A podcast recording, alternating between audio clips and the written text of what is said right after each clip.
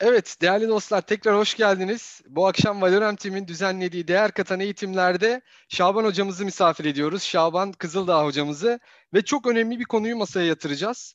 Ee, içinde bulunduğumuz bu zorlu süreç içerisinde e, aslında bu mazeretlerden nasıl kurtulacağız, çıkış yolunu nasıl bulacağız? Bunların formülünü e, bu akşam bulmaya çalışacağız Şaban hocamızla birlikte. Ben bunu şuna benzetiyorum bu geçirdiğimiz bu süreci işletim sistemimize bir güncelleme geldi ve bazılarımız bu güncellemeyi kabul etti ya da ediyor. İşletim sistemini güncelliyor ama bazıları ise bu güncellemenin farkında değil. Bu güncellemeyi yapmadığımız takdirde işletim sistemi yavaşlayacak, yavaşlayacak. Belki ileride karşımıza hatalar verecek, errorlar verecek. Yani bu süreç aslında çok önemli. Bu akşamki bu eğitim de çok önemli. Şaban Hocam yıllarca bu konuda özel eğitimler verdi, üniversitelerde eğitimler verdi, birçok üniversitede. Hatta verdiği eğitimlerle, konferanslarla Türkiye'de 2 milyon kişinin hayatına dokundu. Dolayısıyla çok e, değerli bilgiler alacağız bugün kendisinden ve kendisinin yayınlanmış 10 tane kitabı var. Belki birkaç tane de yolda bilmiyoruz. Kendisi az sonra bize bahsediyor olacaktır. Ben şimdiden çok teşekkür ediyorum Şaban hocamıza bize ayırdığı bu değerli vaktinden ötürü. Şu anda değer katan eğitimlerde bu akşam 65.sini düzenliyoruz. 10 binin üzerinde kişiye canlı olarak ulaşma şansımız oldu bu geçtiğimiz iki aylık süre içerisinde değer katan eğitimler sayesinde. O yüzden sizlerin de gösterdiği bu yoğun ilgiye çok teşekkür ederiz. Eğer değer katan eğitimleri beğeniyor ve e, e bundan bir fayda sağlıyorsanız sizden ricamız sevdiklerinizle, dostlarınızla da paylaşın. Daha fazla insanın hayatına değer katalım diyoruz. Şu anda yayınımız Zoom'da, YouTube'da, Facebook'ta ve Twitch ortamında canlı yayında ve yüzlerce insana bu akşam hep birlikte ulaşıyor olacağız diyelim. Şimdiden tekrar çok teşekkür ederiz Şaban Hocam. Hoş geldiniz bu arada. Öncesinde şöyle sizi kısaca da tanıyabilirsek çok mutlu oluruz hocam. Buyurun. Evet efendim iyi akşamlar. Herkesi işten muhabbetle selamlıyorum. Bu yeni normalde, bu yeni dünyada e, yeniden e, inşallah böyle bir ufuk çizmeye de gayret ediyoruz hep beraber. Efendim e, ben Doktor Şaban Kızılda Eskişehir İngilizce İletişim mezunuyum. Daha sonra sosyoloji çalıştım. Daha sonra işletme ve kamu yönetiminde iki doktora yaptım. E, 26 yıldır Türkiye'de e, aşağı yukarı 2 milyondan fazla kişiyle bir araya geldik bugüne kadar. E, fazlası var, eksiği yok. E, çok farklı meslek gruplarıyla bir araya gelme şansım oldu. Onlara bir şeyler anlatırken onlardan da çok şey öğrendim. E, ve yayınlanmış 10 kitabım var. Bugün itibariyle 3 kitap daha eklendi. Hayatta mazeret yok, çıkış var başarı için. Liderlikte mazeret yok, çıkış var ve iletişim için, iletişimde başarı için mazeret yok, çıkış var. E, bugün itibariyle üç yeni kitap daha eklendi. Ve e, zor bir şey yapıyoruz Ziya Bey. Zor şey şu, yıllardır insanların karşısına çıkıyoruz, konuşuyoruz, alkış alıyoruz, etkileşiyoruz, birbirimize sarılıyoruz, mazeret yok diyoruz falan ama şimdi böyle enteresan bir ekran var. Ekranın üstünde bir düğme var. O düğmenin içerisinde bir kamera var. O kameranın arkasında saymadığım, bilemediğim, dokunamadığım insanlar var ve e, yaklaşık 90 gündür daha fazla buna da alışmaya çalışıyoruz.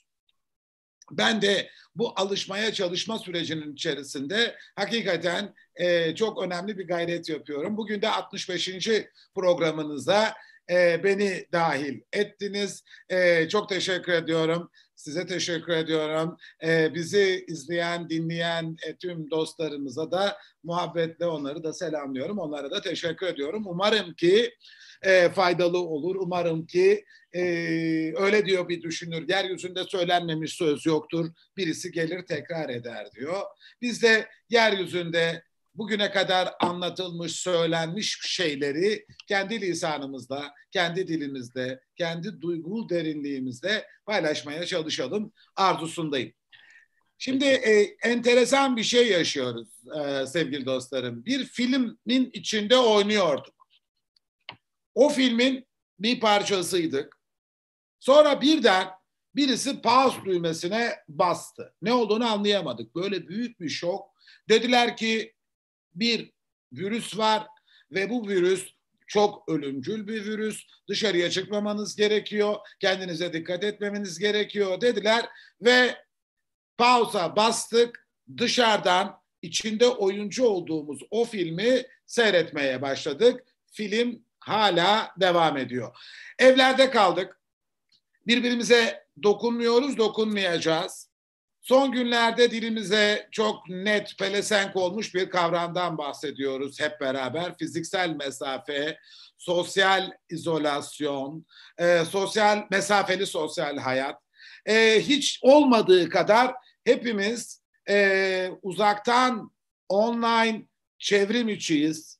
Hepimiz e, dersleri oradan yapıyoruz. Toplantıları oradan yapmaya çalışıyoruz. Evde bulunduğumuz süre içerisinde bugüne kadar hiç yapmadığımız şeyleri fark etmeye başladık. Kendimize döndük.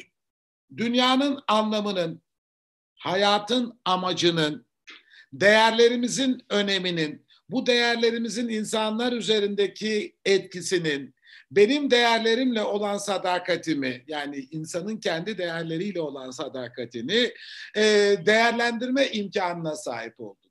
Uzaktan filmi seyrediyoruz. Film devam ediyor. Yeni normal diye bir şey var. O yeni normalin içerisinde içinde oynadığımız filmi de normalleştirmeye çalışıyoruz. Ve nasıl hayata tutunacağız? Ne yapacağız? Nasıl yapacağız? İşimizi nasıl yapacağız? Evimizi nasıl yöneteceğiz? Hayatın dengesini nasıl kurgulayacağız? İlişkilerimizi yönetirken şikayet etmemeyi nasıl öğreneceğiz? Umudumuzu nasıl yaşartacağız? Bağımlılıklarımızdan kurtulup yeni bağlar oluşturmayla ilgili neler yapacağız ve negatif düşünce kalıplarımızdan çıkıp hayatın her alanında denge oluşturabilmek için neler yapacağız ve özellikle bu pandemi sürecinin bizim için 90. dünya için çok daha e, fazla günden bugüne hepimizde yoğun bir stres var. Ben stresi gönül yorgunluğu olarak tarif ediyorum. Bu gönül yorgunluğumuzla nasıl baş edeceğiz ve mevcut zamanın hakkını nasıl vereceğiz? Nasıl çıkış bulacağız? Bunları da konuşmak gerektiğini düşünüyorum.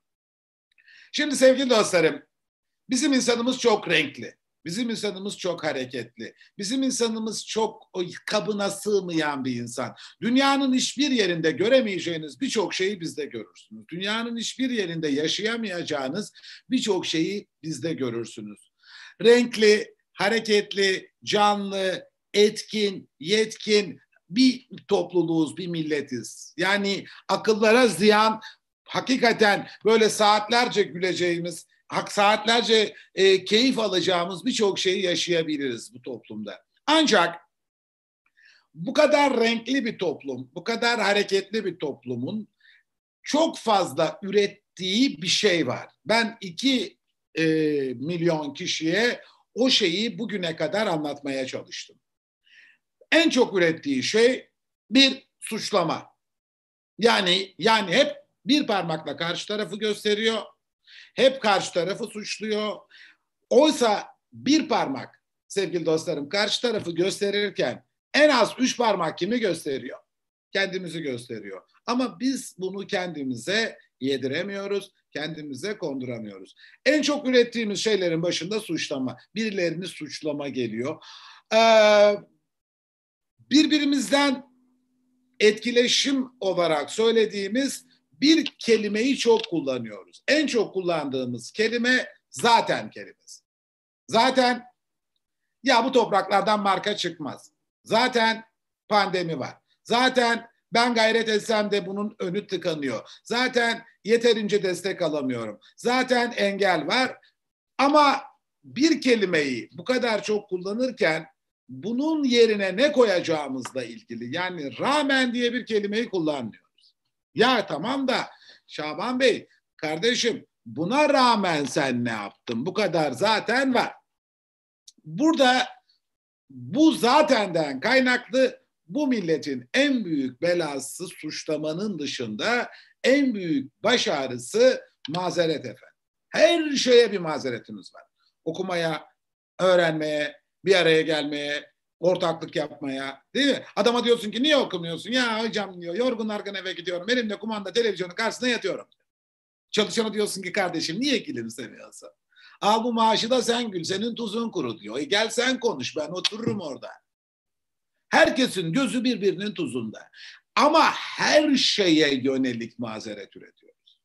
Günlük hayatımıza bakın milyonlarca mazeret üretiyoruz. Ve ben bundan 10 yıl önce Hazreti Ali'ye ait şöyle bir söz okumuştum. Hazreti Ali diyor ki mazeret insanın kendisine söylediği en büyük yalandır. Çok güzel ya. Ve bütün kutsal metinlerde insan en mükemmel varlık olarak tarif ediliyor. Ya dedim madem ki mükemmelim, madem ki mazereten büyük yalan, önce kendime söyledim. Dedim ki üretmek için, değişmek için, gelişmek için, kendim için, insanlık için, ölüm hariç hiçbir şey için mazeret yok, mazeret yok, mazeret yok. Kesmemeye başladı ve bugüne kadar 2 milyondan fazla insana yüz yüze bu cümleyi tekrar ettirdim. Bunu bir sosyal sorumluluk olarak yaptım. Bunu bir profesyonel eğitimci olarak yaptım. Bunu bir akademisyen hassasiyetiyle yapmaya çalıştım ve çok büyük etkileşimler yakaladık. Böyle birbirimize dokunduk, anlattık, sarıldık, ağladık. Ama mazeret yoku hayatımızın içerisine yerleştirmeye çalıştık. Bunu söylerken de her şeye rağmen mazeret yok diye de altını çizdik. Şimdi yeni bir şey daha söylüyoruz. Ya işin olumsuz tarafını söylemek değil mi? İşin kolayı. Abicim mazeret yok. Oo çok iyi. Peki her şeye rağmen mazeret yok. Eyvallah. Peki peki hocam bu nasıl olacak? Yani mazeret üretmeyeceğiz. Eyvallah. Sıkıntı da var. Eyvallah. Alışkanlıklar var. Eyvallah. Yanlış yönlendirmeler var. Eyvallah. Toplumsal çiplerimiz var. Kafamızın bir tarafına yerleştirilmiş çipler. Eyvallah. Şimdi siz bize şunu söyleyin. Ya biz bunu nasıl yöneteceğiz? Şimdi bu yeni normalde biraz bunun üzerinden konuşmaya gayret ediyorum. Biz bunu nasıl yöneteceğiz? Doğru, mazeret yok ama çıkışta çok. Çıkışta var. Yani çıkışı bilmek olumsuzluk yaratıyor insanda. Çıkışı bilmek, bilmemek özür diliyorum. Çıkışı bilmek umut oluşturuyor. Ama çıkışı e, bildiğin halde bunu kendine itiraf etmemek, bunun için gayret etmemek de olumsuzluk oluşturuyor. Çıkış bir beklenti yönetimidir. Arkadaşlar, çıkış bir beklenti yönetimidir. Ve insanoğlu çıkışı bilirse, insanoğlu çıkışta onu ne beklediğini bilirse, çıkışıyla ilgili stratejik olarak planlamasını yaparsa, çıkışı doğru yönetirse başka bir noktaya ilerleyebilir. Şimdi dedik ki yeni normalle birlikte dünyanın bu yeni evrilmesiyle birlikte birçok şeyi yeniden sorgulamaya başladığımız bugün de biz çıkışı nasıl bulacağız? Çıkışı bula, bul, bulmaya çalışırken nelere dikkat edeceğiz? Beklenti yönetimi dediğimiz yani çıkış yönetimi dediğimiz e, şey nedir? Bununla ilgili nelere dikkat edeceğiz? Şimdi onu paylaşacağım. Şimdi sevgili dostlarım çıkış var. Bunu unutmayın. İnsan eğer yaşıyorsa, insan eğer ayaktaysa, insan nefes alıyorsa çıkış her zaman vardır. Şimdi çıkışı bilmek için, çıkışı yönetmek için nelere dikkat edeceğiz? Yani elimizdeki güç ne? Hangi noktalar üzerinden düşünürsek ve bunu birbirimize tavsiye edersek çıkışı rahat bulabiliriz. Mazeret yok, çıkış çok diyebiliriz. Şimdi birincisi insanın kendini bilmesi çok önemli. Çıkışı bulabilmek için. Kendimizi yönetmek, kendimizi bilmek çok kıymetli bir şey. Öyle diyor ya Yunus. İlim ilim bilmektir. İlim kendin bilmektir. Sen kendin bilmezsin ya nice okumaktır. Şimdi okuyorsun, öğreniyorsun, diplomalar alıyorsun, çok önemli mevkilere geliyorsun ama kendinle ilgili hakikaten bilmediğin çok şey var. Çünkü giremiyorsun, kendi içinde bulunan zenginliği keşfetmene bir şey engel oluyor. Kendi ke- zenginliğini keşfetmene engel olan şey önünü açmana da engel oluyor. Bir sen var aslında senden içeri ama sen o içeriye giremediğin için onunla karşılaşamadığın için kendini anlamakta, yorumlamakta zorlanıyorsun. İnsanın kendini bilmesi çok kıymetli bir şey. Şimdi sevgili dostlarım, 1950'li yıllarda geliştirilmiş olan bir pencere vardır. Yuari penceresi dediğimiz bir pencere. Yani insanın davranışlarını, insanın iletişim biçimini, kapalı açık yönlerini anlatan bir pencere. Şimdi kendimizi yöneteceğiz, kendimizi bileceğiz dediğimde bu pencereden de bahsetmek istiyorum. Şimdi sevgili dostlarım, insan tek başına yaşayan, uyuyan, başının ağrısını çeken, değil mi? Tek başına yaşayan bir insan aslında eğer sosyal tarafına bakmazsak. Ondan dolayı insanın kendisiyle ilgili bildiği yönü var, kendisiyle ilgili bilmediği yönü var. İnsan kendisiyle ilgili her şeyi bilir mi? Bence bilmez. Aslında belki birçoğunu bilir, o da ayrı bir şey. Ama bildiği şeyi kendine itiraf etmede zorlanır. Mesela iyi şeyleri söyler. Çok iyiyim, çok duygusalım, çok dürüstüm ama çok namussuzum, çok şerefsizim, çok yalancıyım, çok tembelim dediğinde tak elektrikler kesilir. Yani ona izin vermez insan. Ondan dolayı insanın kendisiyle ilgili bildikleri vardır.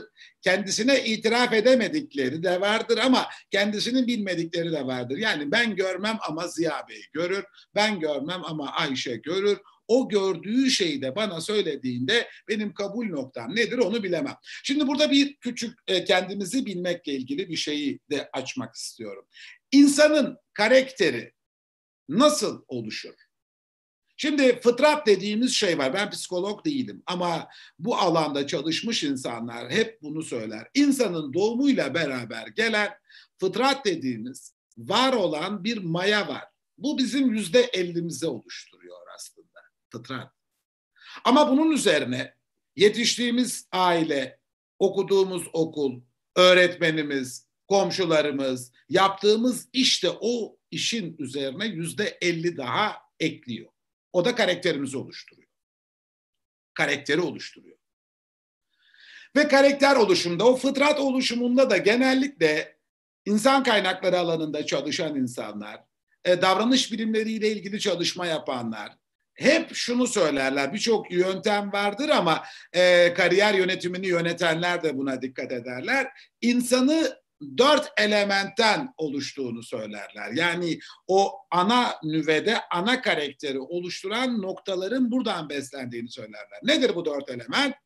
Tahta yok yok yok onu da iyi koydular literatüre. Ya bu tahtayı kim koydu bilmiyorum. Onun da beşinci element oldu. Ee, şakası bir tarafa ama tuttu yani. Tabii böyle çok fazla tahtada var yani arada onu da söyleyeyim yani. Böyle kendine itiraf edemeyen, değişime karşı direnen değil mi? Böyle kaba saba e, hareketleri yapan farklı insanlar var. Dört tane element üzerine oluşur fıtrat diyor birçok bilim adamı.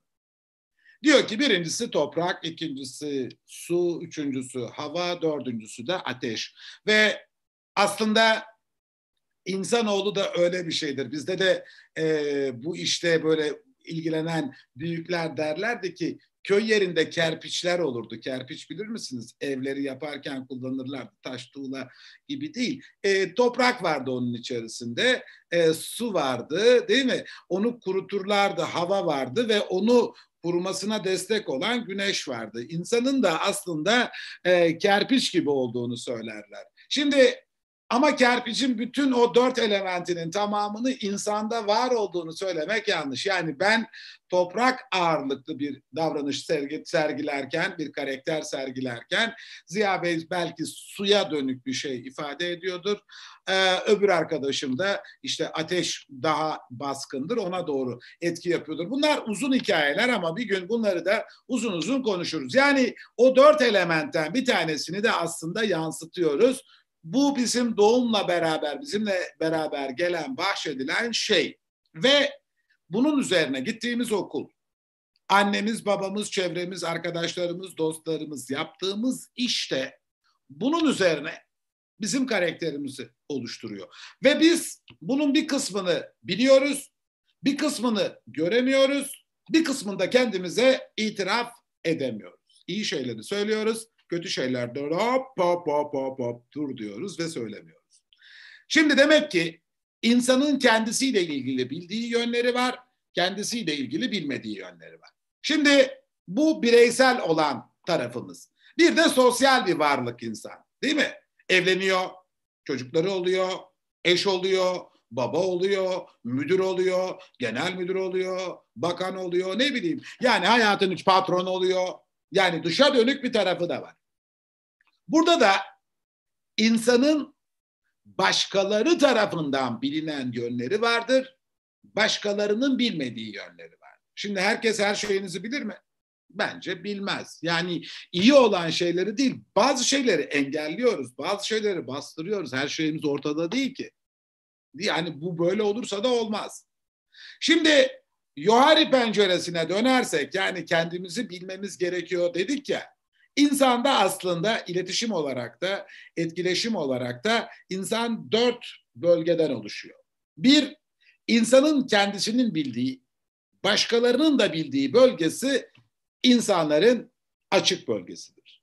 Her insanın bir açık bölgesi vardır. Yani ben biliyorum, karşımdaki insan biliyor. İnsanın kendisinin bilmediği ama başkalarının bildiği, gördüğü, söylediği. Ya kardeşim bak yanlış yapıyorsun. Adapte olmuyorsun.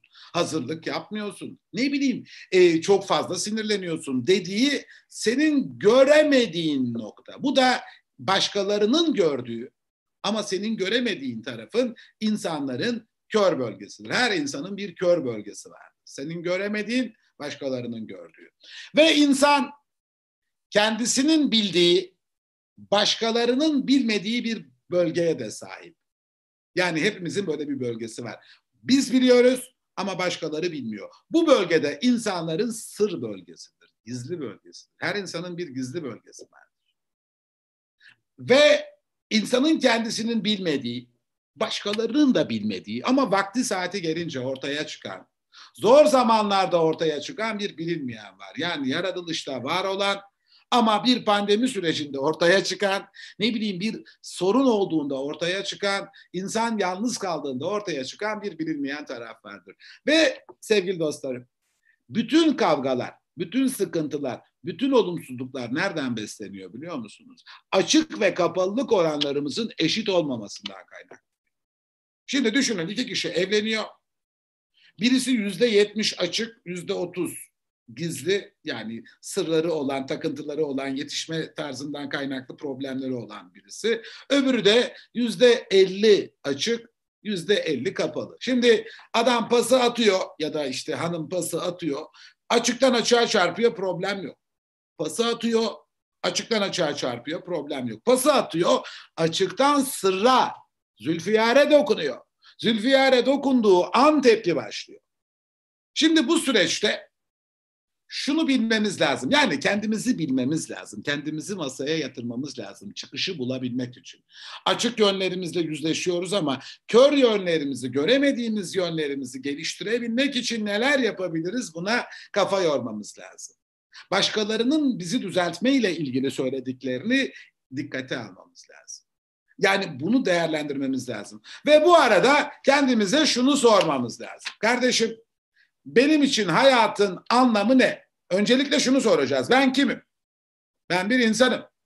Ben bir erkeğim. Ben bir kadınım. Ben bir Türk'üm. Ben bir Müslümanım. Ben bir Hristiyanım. Ben bir e, mühendisim. Ben bir işletmeciyim. Ben bir televizyoncu. Peki çok güzel. Peki bu hayatta ne istiyorsun? Bu pandemi sürecinde, bu yeni normalde aslında bu soruları da soruyor insanoğlu kendine. Özellikle ilk şokta. Ben bu hayattan ne ve neler istiyorum? Bunu yazmak mümkün, söylemek de mümkün. Peki bu istediğim şeyleri nasıl yapacağım? Şimdi orada bir eylem planı koyman lazım. Yaptıktan sonra nasıl bir sonuçla karşılaşacağım ve o sonuç bana ne getirecek? Bu soruları sormak lazım. Bu soruları sorar, sorarken de bu arada kendi değerlerini de sorgulamak lazım. Kardeşim benim değerlerim neler? Benim için önemli olan şeyler neler? Bu arada kendimizi yönetmeyle ilgili, kendimizi bilmeyle ilgili bizi izleyen sevgili dostlarımıza diyorum ki bugün bu programdan ayrıldıktan sonra Edip Cansever'in Masada Masaymış Ha şiirini bir kez okuyun. Orada masa aslında dünyayı tanımlıyor, hayatı tanımlıyor. Masada masaymış ha'da adam dediği de sensin. Yani yaşama sevinci içinde masaya anahtarları bırakan, hayata anahtarları bırakan sensin. E, masanın üzerinde çok arzu ettiğin ama döktüğün, e, leke bırakan içeceğin, o lekenin insanı sensin. Bunlarla da yüzleşmemiz lazım. Şimdi insanın kendisine yolculuğunda, dünyanın en zor yolculuğu sevgili dostlarım, insanın kendi içine yaptığı yolculuktur. Çok zordur. İtiraf edemezsin. O kadar zordur. Ama kendi içine yolculuğu yapmazsan, kendi içine dönmezsen bunu yönetebilme şansın yok. Çıkışı bulma şansın yok. Bunun için kendimize, kendi potansiyelimizi bilmemiz lazım. Kendimizi bilmemiz lazım. Hayatımızın anlamını, amacını, değerlerimizi, kim olduğumuzu bunu doğru tanımlamamız ve bunun üzerine hayatı kurgulamamız gerekiyor. Bu arada e, bir de şunu unutmamak lazım. Benim e, gençlik yıllarında ben Eskişehir İngilizce Sinema Televizyon'da okurken ise 1986'lı yıllar e, o yıllarda bize hocalarımız filmler seyrettirirlerdi. 1983 yapımı bir film vardı Andrei Tarkovski'nin Andrei Tarkovski'nin e, Nostaljiya diye bir filmi. Tarkovski enteresan bir adamdır. Böyle Rus edebiyatının bütün derinliklerini, bütün gizemli ve keyifli alanlarını çok iyi sergileyen bir e, ustadır.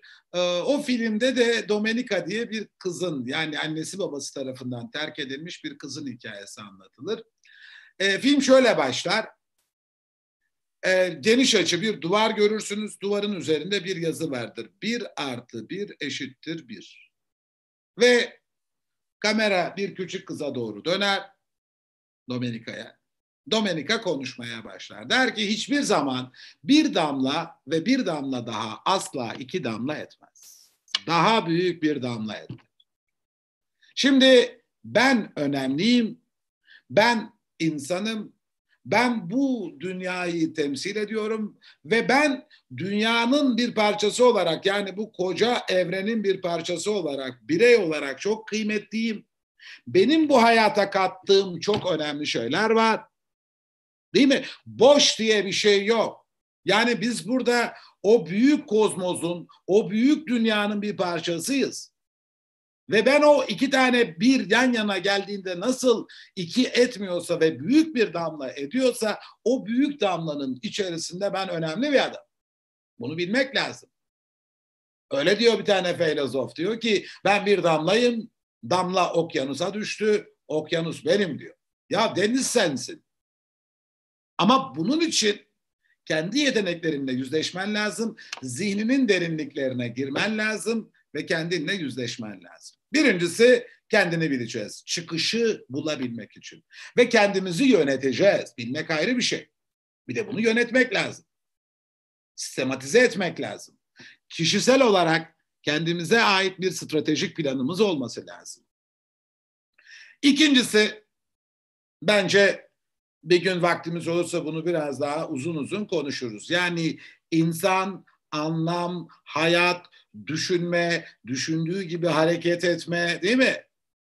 Ve çıkış için buna ihtiyacımız olduğunun önemini kavramaya ihtiyacımız var. Bu önemli bir şey. Kendimizi bileceğiz arkadaş. Kendimizi masaya yatıracağız. Ben bu dönemde daha çok yatırdığımı düşünüyorum. Film kesildi 11 Mart. Bir tane adam çıktı. Değil mi? Yani bir vaka çıktı. O vakadan sonra dünyadaki skorları takip ettik. Hastalanan sayısı, entübe, ondan sonra bilmediğimiz bir sürü kelime. İçerideyiz, evdeyiz, hayat eve sığar falan diye bir şey söylediler. Hakikaten sığıyor, sığmıyor. Hepimizin elinde telefon, dokunamadığımız, eylemlerini göremediğimiz, gözüne bakamadığımız ama ekrandaki şu düğmeden anlamaya çalıştığımız bir hayatın içindeyken kendimi sorgulamaya başladım. Ve sizin de kendinizi sorguladığınızdan eminim. Niye yaşıyorum? Ne üretiyorum? Umutsuzluk diye bir şey olur mu? Bunu abartmanın bana bir katkısı olur mu? Çıkış nedir? Bu çıkışı ben nasıl yönetebilirim? Bunları sorguladık. Sorgulamaya devam ediyoruz. Şimdi bunun üzerinden devam edeceğiz. Birincisi kendimizi sorguladık. Şimdi ikincisi çıkışı bulabilmek için ve çıkış yolunu beslemek için ilişkilerimizi daha iyi yönetmemiz lazım. İlişki yönetimi. Yani yani iletişim. Yani yani bağ kurmak.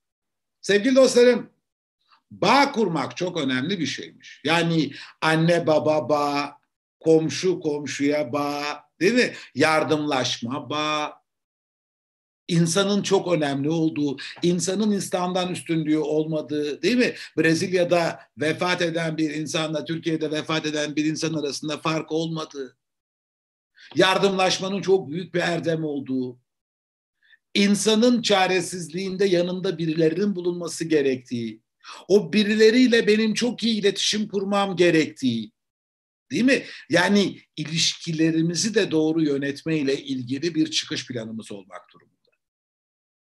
İlişkilerimizi doğru yöneteceğiz ve iletişimi doğru kurgulayacağız. İnsanlar arası iletişimi kastediyorum. Burada bu dönemde katıldığım birçok televizyon programında ve e, bu tür mecralarda e, hep bir şey anlatmaya çalıştım. Şimdi sevgili dostlarım, dil çok önemli bir şey. Yani kullandığınız dil aslında hayatınızı ve kaderinizi etkiliyor. Öyle diyor e, Gandhi. Söz insanın duygularını, duygular davranışlarını, davranışlar eylemlerini, eylemler işte hayatının her şeyini etkiler. Bir, bir döngü bu. Sözü kullandığımız kelimeleri de doğru kurgulamamız lazım. Bu dönemde yani bu yeni normal dediğimiz dönemde bir cümleyle çok fazla hemhal oldu. Değil mi? Sosyal mesafe. Ben bu katıldığım problem programlarda hep bunu söyledim. Dedim ki bu yanlış bir kullanım biçimi. Art niyetli değil ama yanlış. Sosyal mesafe dediğinizde bu kötü bir tercüme gibi duruyor. Daha önce benim gençlik yıllarında filmler vardı. O böyle kötü dublajlı filmler. Böyle tok sesli bir adam derdi ki sanıyorum e, korkarım e, Ziya Bey bundan sonra sizinle görüşmeyeceğiz. Lan korkarım ne demek? Yani niye korkuyorsun ya? Yani de ki yani vallahi sanıyorum olmayacak sanıyorum bilmem ne. Biz bunu kabul ederdik.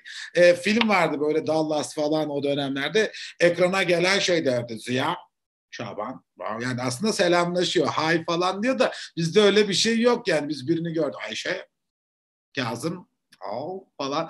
Bu böyle bir şey yoktur bizde ama biz öyle e, söylemeye çalışır. Kötü bir tercüme. Şimdi e, sosyal e, mesafede de bence böyle bir şey var. Sosyal mesafe yerine aslında fiziksel mesafe kullanmak lazım. Yani programın eğitimin başında da aynı şeyi söyledim.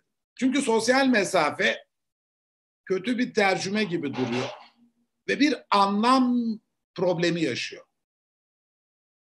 Nedir bu? İnsan birisiyle sosyal mesafe kuruyor ise burada ırkçılık var. Burada ben senden üstünüm havası var. Ben seninle aynı sosyoekonomik düzeyde değilim havası var. Bir olumsuzluk var burada. Biz sosyal yakınlıktan yanayız. Yani siz bana dediniz ki değer yaratan eğitim programına katılır mısınız? Başım üstüne dedim. Bu bir sosyal yakınlıktır. Ha tamam dedin ki uzaktan konuşacağız. Eyvallah abi o da fiziksel mesafe.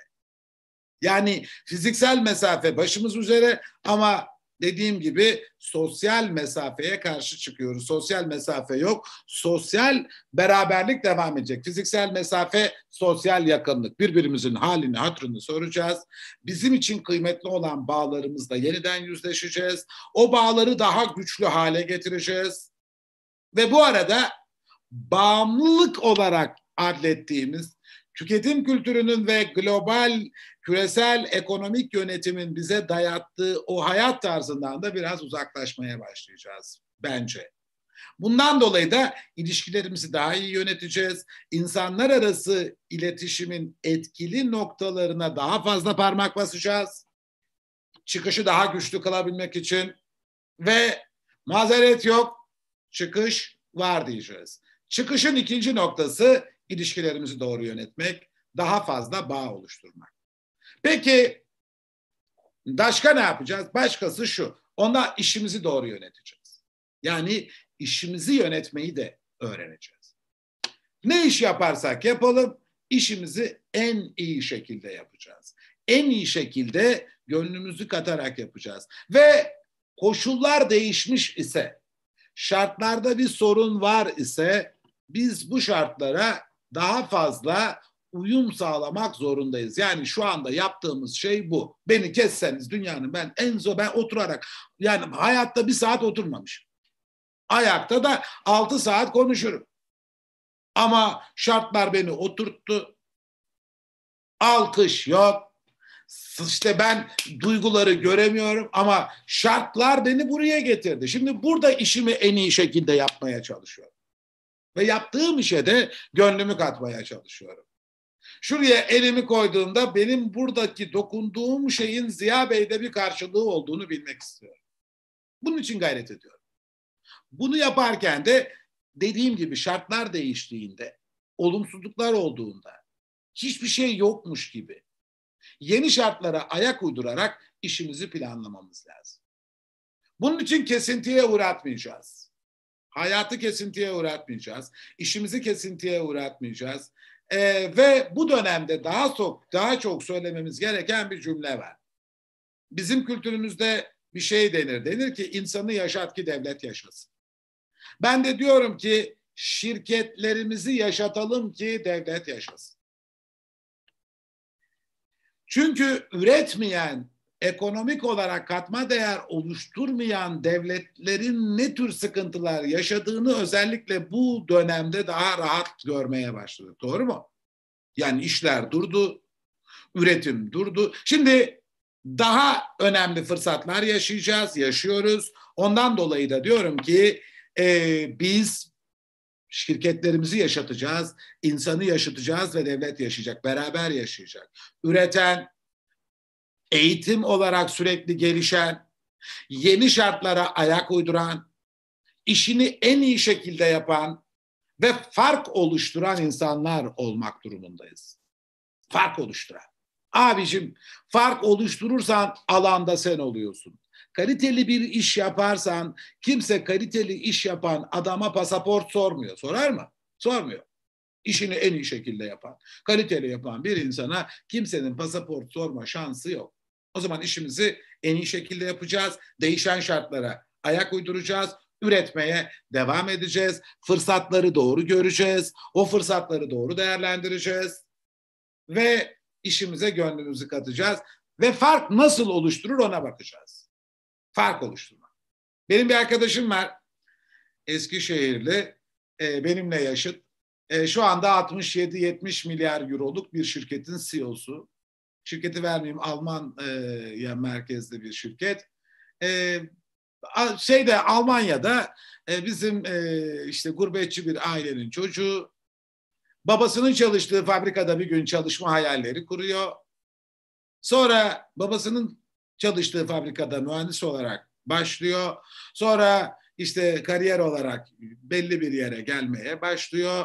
Sonrasında da işte bugün 67-70 milyar euroluk bir şirketin CEO'su. Ben bir gün kendisine sordum. Dedim ya üstad sen bunu nasıl yaptın? Yani çok çalıştım falan diye böyle bir klasik bir şey vardır. O değil dedi. Dedi doğru çalıştım. Yani hakkını verdim. Ama kendime hep şunu sordum. Ya ben bu işi yaparken nasıl fark oluşturabilirim? Nasıl diğerlerinden farklı olabilir?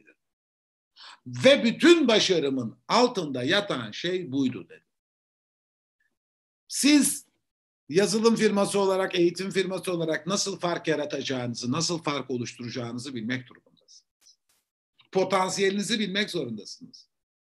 Ben kendi potansiyelimi biliyorum, artılarımı biliyorum, eksilerimi biliyorum ve şartlar beni buraya zorladığında bu zorlandığım zeminde nasıl fark yaratabilirim, nasıl fark oluşturabilirim bunun da farkındayım. Mazeret yok.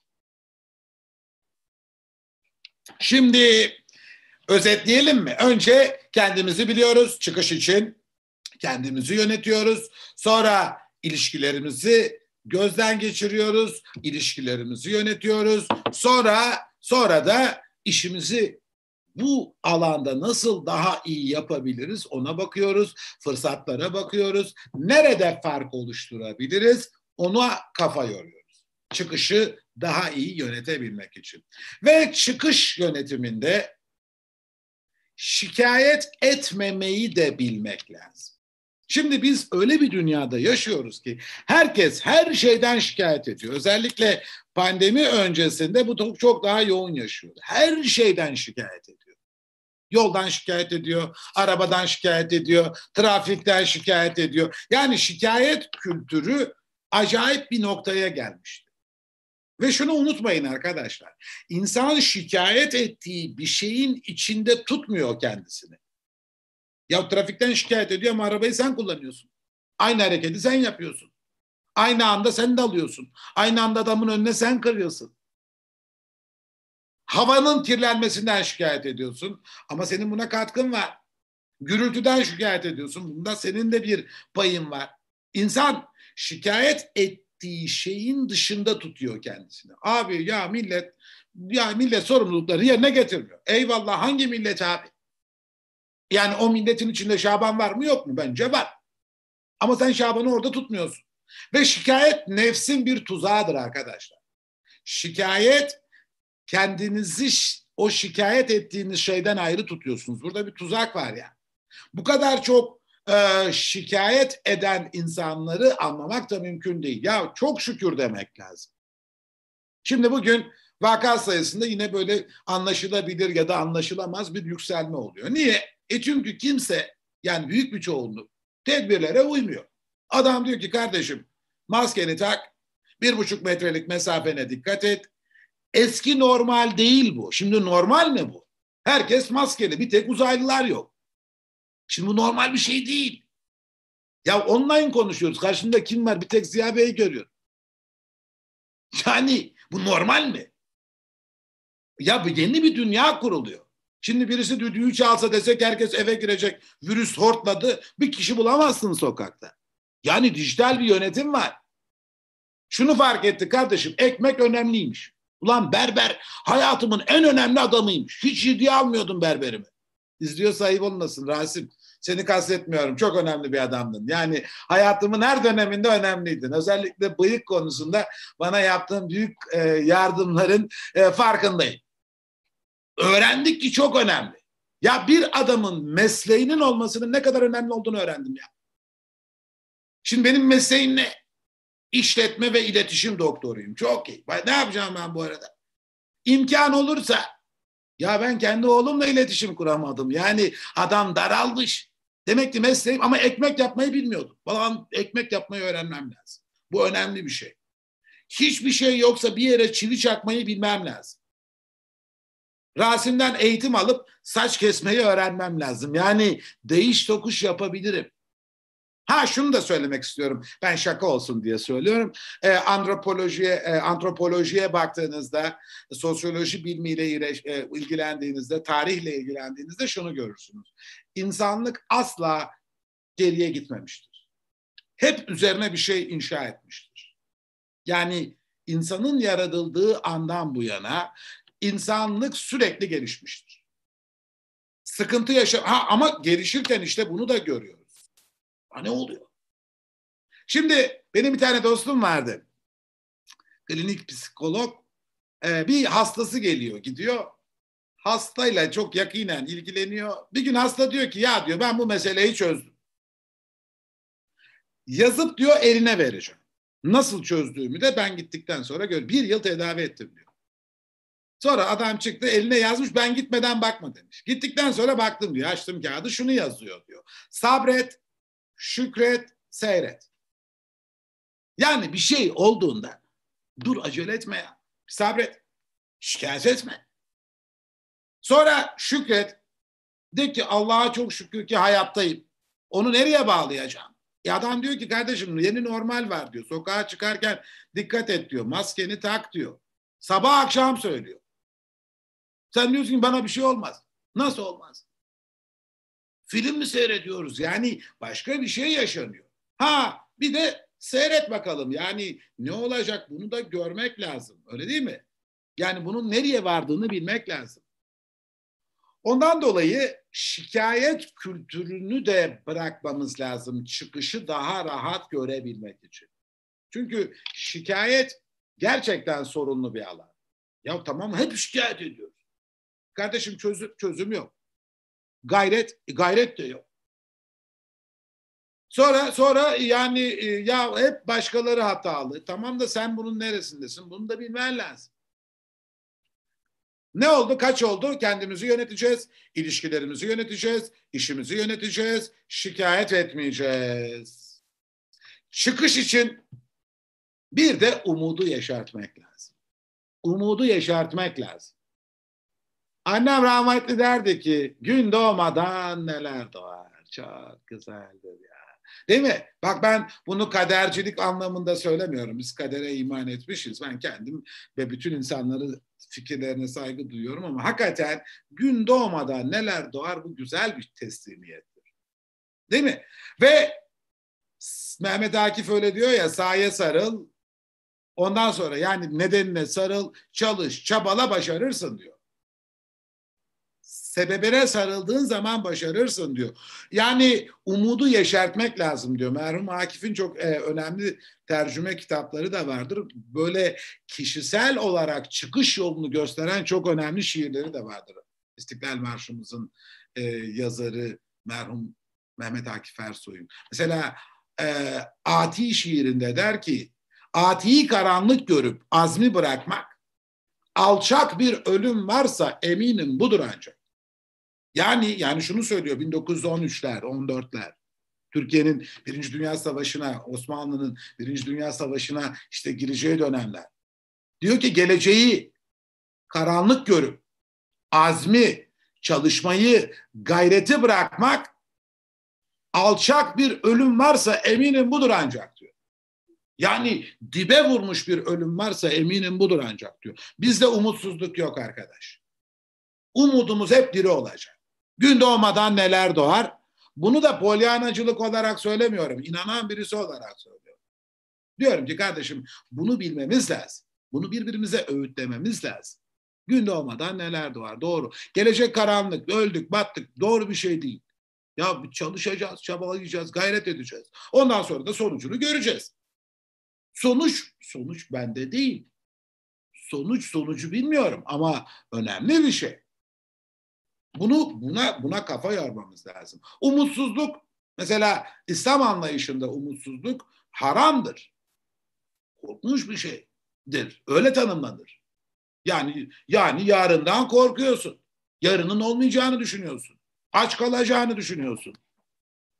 Ya sanki bütün evreni sen e, nasıl bir nizamla döndüğünü fark etmişsin de bunun derdine düşmüşsün. Böyle bir şey yok ki.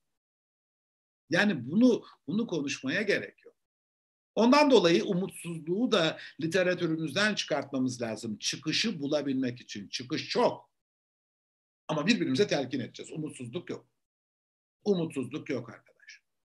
Umut, ha gün doğmadan neler doğar diyeceğiz. Ha sebebe de sarılacağız. Yatmak yok. Çok güzel bir hikaye anlatılır. Ee, ben Ankara Polatlılıyım. Ee, Eskişehir'de doğdum, büyüdüm. Eskişehir'de bir Sait amcamız vardı. O anlatmıştı. Şimdi Sait amcamızın bir arkadaşı var. Güneydoğu'da yaşıyor. Çok da dindar bir adam. Bir gün okuduğu kitaplarda şöyle bir cümle görüyor. Allah diyor ki sabah yuvasından çıkan kuşun rızkının kefili ben. Bunu okuyunca ya diyor burada sanki biz anlayalım diye biraz abartı mı kullanılmış yani dil olarak? Yani nasıl Sabah kalktığında duran kuşun rızkının kefili benim diyor Allah. Oturup seyretti diyor. Sait amca anlatıyor. Seyretmiş. Bir gün bir bakıyor çatılarda saçaklar olurdu Anadolu'da böyle tek katlı evler. Saçakta bir tane kanadı kırık kuş duruyor. Bakalım diyor ya Allah bunun rızkını nereden verecek? Yani uçamıyor. Bir müddet sonra bir birkaç saat sonra bir tane kartal ağzında bir parça et avını almış uçarken tam o kuşun oraya geldiğinde ağzından bir parça düşüyor ve kuşun önüne düşüyor. O kanadı kırık kuşun önüne. Hakikaten kuş yemeye başlayınca bu diyor ki ben çalışmayı bırakacağım. Çalışmaya gerek yok. Allah gönderiyor zaten diyor. Karısına diyor ki bundan sonra çalışma yok ben yatacağım Allah bana gönderecek. Kadın çok daralıyor falan. Ee, o köyün çok kıymetli bir hocasına gidiyor. Diyor ki ya benim adam çalışmıyor. Hocayı da çok değerli buluyormuş. Hoca geliyor diyor ki niye çalışmadı? Vallahi diyor ben okudum okuduktan sonra da gördüm. Yani yani vallahi kartalın ağzından düştü. Kuşun tam önüne düştü. Kuşun kalkma şansı yoktu. Oradan bu aldı gitti diyor. O da diyor ki doğru tespit etmişsin. Ama diyor kartalın ağzından düşecek olan parçayla beslenmeyi umut etmek yerine sen kartal ol, millet senin ağzından düşen parçalarla beslensin diyor. Arkadaşlar üretime böyle bakmak lazım. Faydalı olmaya böyle bakmak lazım. Birbirimize destek olmaya böyle bakmak lazım. Umudu yeşertmeye böyle bakmak lazım. Sebebe sarılmaya böyle bakmak lazım. Mazeret yok. Çıkış var. Çıkış çok. Yani yeter ki o çıkış yönetimini, o beklenti yönetimini, o çıkışı bilmenin bize ne katacağını bilmemizin ne kadar önemli olduğuna hep beraber inanmış olalım. Ne dedik? Umudu yeşerteceğiz. Geleceği karanlık görmeyeceğiz. Değil mi? Başkasının ağzından düşen et parçasıyla hayatımızı idame ettirmenin yanı sıra bizim ağzımızdan düşecek olan, bizim ürettiğimizin yansıması olacak olan e, çabayı, gayreti de hayatımızın merkezine yerleştireceğiz. Şimdi özetliyoruz. Tekrar çıkış için kendimizi yeni katılan arkadaşlar vardır. Şimdi göremiyorum ki kim katılmış, kim katılmamış. Kendimizi bileceğiz, kendimizi yöneteceğiz. İlişkilerimizle tekrar yüzleşeceğiz. İlişkilerimizi daha iyi nasıl yönetebiliriz? Buna kafa yoracağız. İşimizi yöneteceğiz. İşimizi yönetirken nerede fark oluşturabiliriz? Ona kafa yoracağız. Şikayet etmeyeceğiz. Şikayet etmenin büyük bir tuzak olduğunu bileceğiz. Ve umudu yeşertmeye çalışacağız. Umudu yeşerterek daha güçlü olacağımızı bileceğiz. Ve sevgili dostlarım çok önemli bir noktada negatif düşünce kalıplarımızdan kurtulacağız. Bu da önemli bir şey. Ya o kadar çok negatif düşünceler var ki hayatımızda yok mu? Bir de inanç kalıpları da vardır. Önünden kara kedi geçerse uğursuzluk olur. Çok güzel birisi söylemiş. Ne zaman? Belki o gün söylediğinde işte birisi bir yeri kazıyordu da kafa üstü düştü. Yani onu ona bağlamaya gerek yok. Ama bu bir inanç haline geliyor. Ve negatif düşünce kalıpları, negatif inanç kalıpları hayatımızın önündeki çıkış, çıkışların önündeki en büyük engel arkadaş. Bunları besleyen şey işte fıtratta aslında var olan gelişimin önünü engelleyen bizim için olumsuz çipler takan annemiz, babamız, çevre, dinlediğimiz ninniler, dinlediğimiz masallar, öğretmenlerimiz, çevremizdeki insanlar Değil mi? Ön yargılarımız. Ön yargılarımız o kadar önemli ki. Ahmet diye matematik 3. sınıfta okuyan bir adamdan bahsederler. Bir gün okula gitmiyor. Üniversitede işte İstanbul Üniversitesi Fen Fakültesi, Fen Edebiyat Fakültesi matematik bölümü. Gitmiyor. Ertesi gün e, yani annesi rahatsız onu götürüyor. Akşam üzeri e, hocalarım, arkadaşlarıma ulaşayım bugün ne işlediler yani ka- kaçırırsam bunu yönetemem e, ödev varsa ona bakayım falan diye gidiyor ama kimse kalmamış. Koca amfide tahtada bir iki problem görüyor.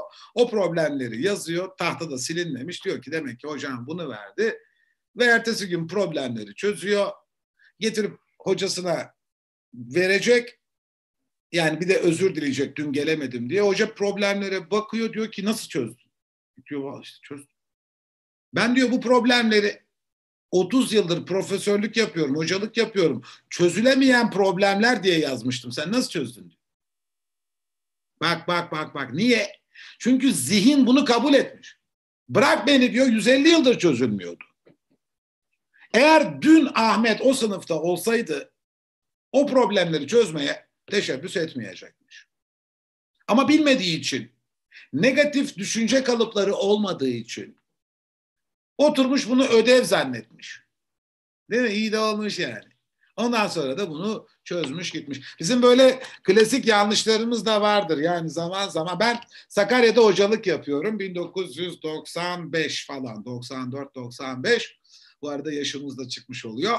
95'te ee, davranış bilimleri diye bir ders var.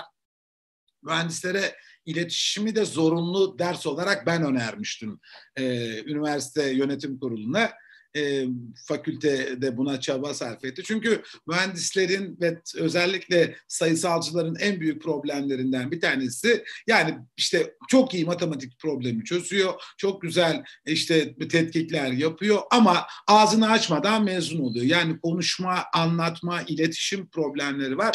Ben de onlara işte iletişim teknolojileri, davranış bilimleri diye dersler var. O derse giriyorum. Bir gün akşam ikinci öğretim çok önemliydi o zaman yeni başlamış gece eğitimi e, benden önce de statik diye bir ders var. Statikte bir problem çözüyorlar. Benim ders saatim geldi ama çıkmadı sınıf. Yani içeriye girmem lazım. Hoca da şey yapıyor. Problem tartışıyorlar o anda. Büyük bir uzun bir problem. Tahtanın bir tarafından başlıyor, bir tarafından bitiyor. Bir tanesi arka taraftan kalktı. Hocam dedi yanlış. Dedim eyvah benim ders gitti. Yani o kadar uzun bir problem ki bunun yanlışını tespit edip bunun yanlışını çözmeye kalkarsan ders bitti. Zaten iki saat bir dersimiz var akşamda. Hoca beni gördü dedi Şaban hocam bir şey yapabilir dedim ya yap benimki davranış bilimleri sizinki statik yani binanın dibini e, şey sağlama alıyorsunuz. Önemli değil beklerim dedim. Neyse arkadaş kalktı ben de arkadan seyrediyorum. Çok bildiğim bir şey değil. Problemi çözdü. Böyle uzun bir tahta bir amfi düşünün. Ondan sonra çözdü hakikaten şey. Bizim hoca arkadaş da profesör Allah selamet versin. E, vefat ettiyse Allah rahmet eylesin. Şöyle baktı gözlükleri de var şöyle indirdi. Ya dedi doğru. Ya dedi ben 30 yıldır yanlış yazdırıyormuşum dedi. Şimdi demek ki 30 yıldır aynı föyden çıkartıyor yazıyor. Bu da bizim akademik hatamız. Ya test edeceksin. Şu kafadaki negatif düşünce kalıplarından kurtulacaksın. Bu da çıkışın önünde çok önemli bir engel. Bunu bundan kurtulmamız lazım. Ve sevgili dostlarım, hayatın her alanında denge sağlamak lazım. Şimdi benim çocukluğumda şey vardı, e, böyle sokakta oynayanlar bilir, çok da kalmadı biliyorsunuz. Sokak güzel bir şeydi. E, böyle çemberler yapardık telden. Hatırlayan var mı bilmiyorum. E, Ziya Bey hatırlıyor musunuz? Bir çember vardı böyle. Demek ki siz de e, 80 sonrası doğmuşsunuzdur o zaman. E, sokakta o çemberi çevirirdik böyle bir sopayla. Yuvarlak bir şey yok. Oyuncak yok bir şey yok. Kendimiz yapıyoruz. Ya. Ha güzel bir şeydi. Yani kendin bir şey yapıyorsun. O çember taşa falan takıldığında bir tarafı eğilirdi. Bir tarafı eğildiğinde bir daha o çemberin düzgün dönme şansı yoktu. Ben hayatında bir çember olduğunu düşünüyorum. Bunu da çok sık söylüyorum. Aslında coaching vesaire alanında çalışanlar da bunu söyler. Nedir bu çemberi? O düzgün akışı sağlayan, denge oluşturmamız gereken noktalar. Bir, sağlığımız. Bunu öğrendik. Bence olmaya devlet cihanda bir nefes sıhhat gibi. Öyle değil mi? Yani dünyada en büyük servet bir nefes sıhhat. Eğer nefesi doğru alamıyorsan değil mi? Bütün dünya senin olsa anlamı yok. O zaman birinci denge sağlık hayatın buna bakmak lazım. Ya biz bu koşturmacada sağlığımızın falan farkında değildik. Her gün aynı saatte kalkıyoruz. Her gün aynı saatte aynı yollardan gidiyoruz. Sürekli çok hızlı yaşıyoruz. Çok hız odaklıyız. Çok seyahat odaklıyız. Çok hedef odaklıyız. Değil mi? Sağlık gitti. Sonra sonra aile. Bak bu pandemi sürecinde daha fazla birbirimizi anlamak zorunda kaldık. Çok önemli bir şeymiş. Sonra sonra sonrasında e, işimiz. Ya işimiz çok önemliymiş. Sonra sonra çalışmanın dışında eğlenme ve dinlenme, vakit ayırma. Ya vakiti yok, o hiç zaman yetmiyor. Öyle demez miydim? E şimdi bastık frene bak evde oturduk 90 gün. Yani oturduk ondan sonra pasta ekmek yapıyoruz. Niye yani e, ya hayat eve sığar dedi. E demek ki yani insan isterse frene basıp hayatı da devam ettirme şansı varmış. Orada frene bastı. Dengenin içerisinde başka ne var? Dostlarımız. Ya telefonuna çıkmadığımız adamlar vardı meşguliyetten dolayı. Benim çocukluk arkadaşım. Benim amcamın oğlu. Halamın kızı. Ben seni sonra arayayım. Arıyorduk, kapatıyorduk, aramıyorduk. Ya dost önemli bir şeymiş. Arkadaş, akraba önemli bir şeymiş. O bahsettiğim yuvarlak çarkı besleyen nokta. Doğru mu? Başka ne var? Başka e tamam para da önemliymiş. Para da önemli bir şey. Yani hayatın ekonomik dengesini sağlayabilmek de önemli bir şey. Bu diyelim ki 8 madde, 9 madde oluşturduk o hayat çarkını besleyen nokta. Bunlardan bir tanesi eksikse bu çarkın doğru dönme şansı yok. Şimdi spor yapmıyorum, dinlenmiyorum, eğlenmiyorum. Aileme yeterince vakit ayırmıyorum ama kariyerde on numarayım. İstediğim yere böyle adım adım gidiyorum. Şimdi bu çark döner mi? Dönmüyordu. Yani bir tarafı sürekli tökezliyordu. Şöyle giderdi çark. Bir tarafı taşa takılıp bozulunca. Ondan dolayı hayatımızın çarkını da göz önüne alıp burada dengesini kurmak lazım. Hangisinden çaldıysan bugüne kadar, hangisine yeterince emek vermediysen, dinlenme, eğlenme, sağlık, spor, arkadaşlar, dostlar, onlarla ilişkiler, bunu bir denge modeline dönüştürmek lazım. O denge modelini oluşturamaz isen, değil mi? Bunu yönetebilme şansın yok. Bunu başka bir yere taşıma şansın yok.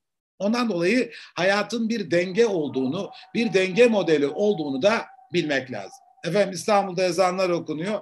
Ee, ben Üsküdar'da oturduğum için de e, her tarafta ezan okunuyor. Burada çok ilginç bir gelenek de vardır. Bilmeyenler için söylerim. Burada Selahattin Camisi dediğimiz büyük camiler vardır. Birisi iki kere Allahu Ekber der durur. Öbür cami iki kere Allahu Ekber der. Yani onun bıraktığı yerden o devam eder. Bu seremoni ve şey uzun bir e, şeydir ama çok enteresandır. Ondan dolayı e, şu anda İstanbul için ezan vakti, e, akşam yatsı namazı için ezan vakti. Bunu da e, duyduğunuzdan dolayı e, paylaşmak istiyorum. Şimdi dengeyi anladınız mı bilmiyorum. Çember doğru dönecek, yalpalamayacak. Çıkışta bu çemberin bir tarafında arıza varsa Ziya'nın, Şaban'ın, Ahmet'in, Mehmet'in başarılı olma şansı yok. Olma şansı olmaz. Yapamazsınız. Olamaz yani. Ve sevgili dostlarım çıkış için şu stres belasından da kurtulmamız lazım. Şimdi stres nedir? Stres nedir? Stres bence gönül yorgunluğu. Ya o kadar çok hızlı yaşıyoruz ki, o kadar çok olumsuz yaşıyoruz ki, o kadar çok sıkıntılı yaşıyoruz ki hepimizin gönlü daralmış durumda. Gönül etkilenmiş durumda. Gönül rahatsız. Gönül sorun yaşıyor. Öyle değil mi? Geçen sene istatistikler açıklandı. Türkiye'de antidepresan vesaire gibi ilaçların kullanımı 380-390 milyon kutuya ulaşmış. Yani nüfusun dört katı. Niye? E çünkü daraldığında kaygı başlıyor. Kaygı olunca daha fazla strese giriyoruz. Gönül yorgunluğunu dibine kadar yaşıyoruz. Ve ve sorun yaşıyoruz. Stres böyle bir şey. Gönül yorgunluğu böyle bir şey. Ondan dolayı gönlümüzün yorgunluğunu tedavi etmemiz lazım çıkışı bulabilmek için. Benim bir formülüm var sık sık söylerim bu gönül yorgunluğu için. Formülüm DKBY formülü. Uydurdum mu ne yaptım Ziya Bey? DKBY ne olabilir? Bilmiyorum ki. Değil mi? Şimdi söyleyeceğim. Birincisi D. Yani gönül yorgunluğundan ve stresten kurtulabilmek için. Değiştir. Neyi değiştir? Kardeşim bakış açını değiştir. Beceremediğin, ulaşamadığın, kafanda çok büyüttüğün şeyleri değiştir. Değil mi? Peki değiştiremiyorsun. Değiştiremiyorsan kabul et. De ki kardeşim ben 1.72 boyundayım. Esmerim, bıyıklıyım, adım Şaban. Değil mi? Bu topraklarda farklı bir yerdeyim. Benim yeteneklerim bunlar. Bunu kabul et. Yaptığın işi kabul et. Dünyanın Yaşadığı şeyleri kabul et. İstanbul'un zorluğunu kabul et. Trafiği kabul et. Kabul et. Kabul edemiyorsa DKB B boş ver. Boş vermeyi öğren. Vazgeçmeyi öğren. Ya vazgeçmiyorsun. Dünyayı kurtarmaya çalışıyorsun. Dünyanın her şeyine sahip olmak için özel bir gayretin var. E olmayınca olmayınca sorun yaşıyorsun. D değiştir. T kabul et. Değil mi? B boş vermeyi de öğren. Vazgeçmeyi de öğren. Gönül yorgunluğu için söylüyorum. Bu da yoksa Y yönet. Neyi yönet? Hayat tarzını yönet arkadaş. Pozitif bakmayı öğren. Ataol Behramoğlu'nun öyle bir şiiri vardı. Yani yaşadıklarından anladığım bir şey var. Yaşadın mı adam gibi yaşayacaksın. Acıyı da adam gibi yaşayacaksın. Sevinci de adam gibi yaşayacaksın. Mutluluğu da adam gibi yaşayacaksın. Adam gibi yaşayacaksın. Gönül yorgunluğunu yönetemeyen insanların başarıyı bulabilme şansı yok. Çıkışı bulabilme şansı yok. Ondan dolayı bu yeni normalde mazeret yok, çıkış var diyoruz ya. Çıkışın önemli noktalarından bir tanesi de stresimizi doğru yönetmek, gönül yorgunluğumuzla baş edebilmek. Ve kaç oldu sayıyor musunuz bilmiyorum. E, herhalde dokuz falan oldu. Dokuzuncusu çıkış yolu. Bunu da anlatalım. Sonra, sonra bayağı bir saat falan oldu Ziya Bey. Evet hocam. Değil mi? Yani arkadaşlar dinliyorlar mı, izliyorlar mı? Şimdi o böyle uzun e, bir hikaye. Daha esnek, daha arada insanlar istediklerini yapıyorlar. Çıkış çok da çıkış vardı. Bir konuda şu zamanın hakkını vermek lazım. An, zaman. İnsan bir yıl yaşasa, değil mi? 80 yıl yaşasa, 90 yıl yaşasa, bir yıl yaşasa, iki yıl yaşasa, değil mi? Hayatı anlatmaya çalışıyor. Bir yıl kaç gün? 365 gün. Kaç saat? 7860 saat. O civarda bir şey. Bunu ömür olarak verdiğinizde, kullandığınızda bir zaman dilimi yaşıyoruz. O zamanın hakkını vermek lazım. Zamanı doğru değerlendirmek lazım. Çıkışı yakalayabilmek için. O kadar çok zaman kaybımız var ki, o kadar çok lüzumsuz bir zamanı değerlendirme tarzımız var ki, bu zamanın hakkını veremediğimizden dolayı çıkışı da bulamıyoruz. Zamanı yönetmek yine yanlış bir cümle. Zamanın yönetimi bende değil. Zamanı doğru değerlendirmek bende. Sana 52 saat veriyorum. Bana da 52 saat veriyor veren. Dünya zamanını kastediyorum. Bunu doğru değerlendiren ayrı değil mi? Değerlendiremeyen ayrı. Ama bunun yönetimi o zamanı yaratana ait bir şey. Yani ben öyle görüyorum. Ve zamanın hakkını vermek istiyorum. Anı doğru değerlendirmek istiyorum. Anda kalmak istiyorum. O at the present hali dediğimiz hal var ya zamanın hakkını veren insanlar öyle bir şey. Dinlerken, gözüne bakarken, anlatırken, dua ederken, çalışırken zamanın hakkını vermek, zamanı doğru değerlendirmek hepimizin sorumluluğu arkadaşlar. Bunu da bir tarafa not etmek lazım. Alışkanlıklarımızdan kurtulmak lazım. Olumsuz alışkanlıklarımız. Korkmamak lazım umuda ram olmak lazım. Umudun içerisinde olmak lazım. Birbirimize umut aşılamak lazım. Pozitif bakmak lazım. Değil mi? Gönül yapmak lazım. Mevlana öyle diyor ya. Yani sen istiyorsan hakka varmayı meslek edin gönül almayı. Bırak saraylarda mermer olmayı, sen toprak ol, bağrında güller yetişsin diyor. Müthiş bir şey. Yani. Sarayda mermer olmuşsun, bağrında gül yok, sorun var. Çıkışı bulamazsın. Çıkışı yönetemezsin. Çıkışa rehberlik edemezsin. Çıkışın önünü açamazsın. Değil mi? Ve insan kendisini sevecek. İnsan başkalarını sevecek. İnsan yaptığı işi sevecek. İnsan ait olmayı sevecek. İnsanın sağlam bir inancı olacak. Bu inanç illa bir din değil ama bir şeye inanacak ve zorda kaldığında o onu arkadan ittirecek, önden çekiştirecek ve yarına yönelik, yarına dair hayalleri olacak. Ve kendisinin çok kıymetli olduğunu, çok önemli olduğunu, bu hayata, bu dünyaya çok şey kattığını bilecek. Ve değerleriyle yeniden yüzleşecek arkadaşlar. Ben bu yeni normalde kendim için çok kıymetli olan değerlerin bütün dünya içinde değerli olduğunu düşündüm. Neydi bunlar? Bir, adalet. Her kademede adalet. İki, dürüstlük ve şeffaflık. Bunun ne kadar önemli olduğunu gördüm. Üç, cesaret, korkmamak. Bunun ne kadar önemli bir değer olduğunu tekrar tekrar fark ettim. Sadakat, sözüme sadık olma. Ne kadar önemli olduğunu gördüm. Utanma, Utanma çok önemli bir erdem. İnsan yanlış bir şey yaptığında utanacak. Alçak gönüllülük çok önemli bir değermiş. Helalleşme. Ulan hiç yapmadığımız bir şey. Oysa yapardı benim annem babam. Sabah çıktığında derdi ki ya hanım hakkını helal et. Allah rahmet eylesin annem. Hepsi hepinizin geçmişler.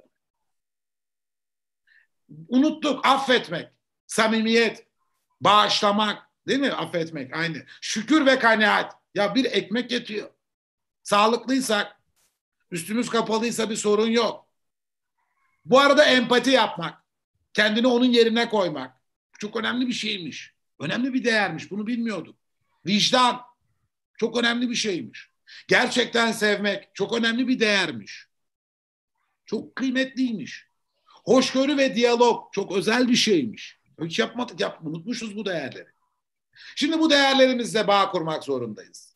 Bu değerlerimizle bağ kurarak bağımlılıklarımızdan kurtulmak zorundayız. Tekrar tekrar altını çiziyorum. Değerlerimizle bağ kuracağız. Olumsuz bağımlılıklarımızdan kurtulacağız. Ve çıkışı birbirimize telkin edeceğiz. Çıkışı birbirimize telkin edeceğiz. Çıkışı güçlendirmek için gayret sarf edeceğiz ve bunu hayatın her tarafında kullanmaya devam edeceğiz. Efendim aşağı yukarı kaç dakika oldu? 55 dakika mı oldu? 65 75 dakika oldu. 70 dakika oldu. 70 dakikadır konuşuyorum. Siz de 70 dakikadır umarım dinliyorsunuzdur. En azından 10 dakikasını, 5 dakikasını. Efendim mazeret en büyük yalan. Yeni normalde çıkış çok, mazeret yok. Çıkış hep var. Çıkışı birbirimize telkin etmek insan olarak hepimizin sorumluluğu içinde. Ben bugün size anlattım. Dilimin döndüğü kadar. Yeryüzünde söylenmemiş söz yok. Biri gelir tekrar eder. O tekrarı burada gerçekleştirdik. Şimdi sizin sorumluluğunuz bu duyduklarınızı başkalarıyla da paylaşın. Belki yeni şeyler değil ama hatırladınız. Onu tekrar tekrar söyleyelim ve birbirimize çıkış var diye, çıkış çok diye telkinde bulunalım. Dünyayı da doğru anlayalım ve doğru okuyalım. Soru cevap varsa onlara da bakalım Ziya Bey. Hocam çok teşekkür ederiz. Ağzınıza sağlık. Ben şunu hissettim sizin e, sizi dinlerken. E, hani bazen evde bir film izlersiniz. O film sizi çok etkiler. E, işte sahnesiyle, animasyonlarıyla, kurgusuyla falan dersiniz ya. Keşke bunu sinemada izleseydim daha da zevk alırdım. Bugün şey diye düşündüm yani. Bu eğitimi keşke canlı alan o 2 milyon kişiden biri olsaydım. Gerçekten çok keyifli bir eğitimdi. Yani şu ekranlardan bile sizin enerjiniz, o aktardığınız bilgiler, o coşkunuz bu tarafa doğru geldi. Arada bir çıkış e, mazeret yok, çıkış var diye böyle bağırmak geldi. Hatta dostlarımız burada... Bence bağıran e, vardır herhalde. Var var var. Yorumlarda inanın hocam daha önce sizin eğitimlerinize katılmış dostlarımız var. Aynen eğitimlerde gibi şu anda bağırıyorum hocam diye yorumlar geldi. Çok teşekkürler. Ağzınıza ben sağlık hocam. Ben çok teşekkür ediyorum. Eksik olmayın. İyi ki varsınız. İyi ki bu programları yapıyorsunuz. İyi ki yeni normalde insanlara daha içten, samimi, içten samimi ve kendi imkanlarınızda ortam oluşturuyorsunuz. İyi ki biz de bu ortamın içerisinde küçük bir tuzla katkıda bulunabiliyoruz. Çok teşekkür ederiz hocam. Şimdi isterseniz iki dakika sizi soluklandıralım. Siz bir su için iki dakika müsaade edin. Ben bir yandan da katılımcılarımıza Valorem Team ile alakalı çok kısa bir bilgi aktarmak istiyorum hocam. Biz biz ne yapıyoruz? Bu akşam e, Valorem Team'in düzenlediği değer katan eğitimler dedik ama Valorem Team nedir?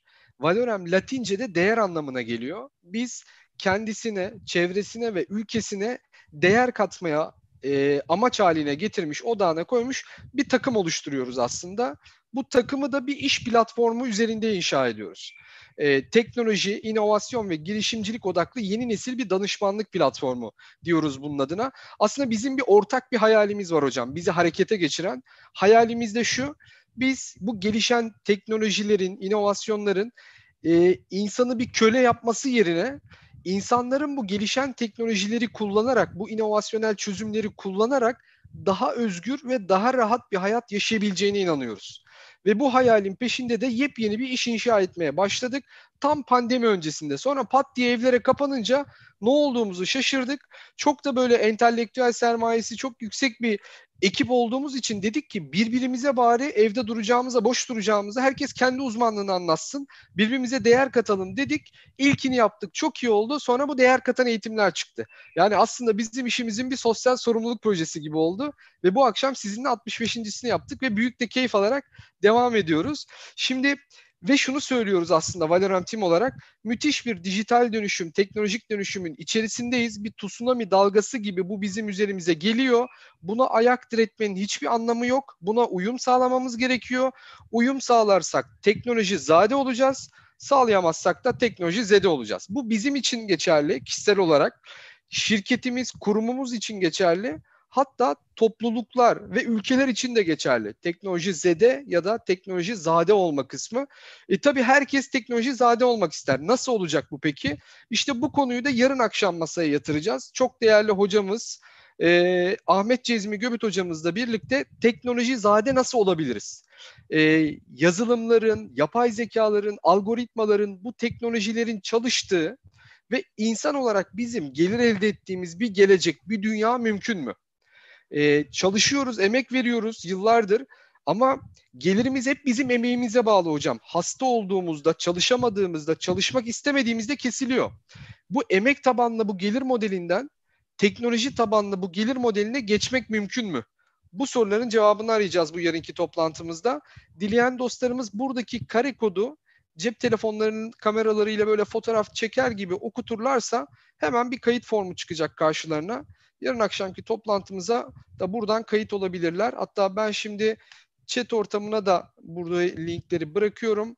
YouTube'da da bizi birçok arkadaşımız dinliyor. YouTube'daki yorumlara da geldim hemen. Oradan da bıraktım. Oradan da dileyen dostlarımız yarın akşamki toplantımıza kayıt yaptırabilirler. Dedik ya işte 65.sini düzenledik ve çok da özel eğitmenlerimiz var. Açıklamadığımız haftaya önümüzdeki hafta böyle sizin gibi çok kıymetli isimleri misafir edeceğiz. E, bu geri bildirimleriniz bizim için çok değerli, çok önemli. E, şimdi ve daha önce yaptığımız eğitimlerle alakalı görüşlerinizi lütfen bizimle paylaşın. Hangi konuları işlememizi, hangi hocalarımızı konuk etmemizi isterseniz bize iletirseniz sizin istekleriniz doğrultusunda gelecekteki programları düzenliyor olacağız diyorum. Peki Şimdi çok da güzel soru. Bu arada hocam çok fazla soru gelmedi. Neden biliyor musunuz? Herkes size o kadar odaklandı ve daldı ki inanın şuraya hiçbir şey yazamadılar bence. Çünkü ben burada en azından bir 8-10 sayfa not aldım. Şimdiye kadar 65 tane eğitim e, yaptık akşamları dedik ya bu ilaç gibiydi hocam öyle söyleyeyim.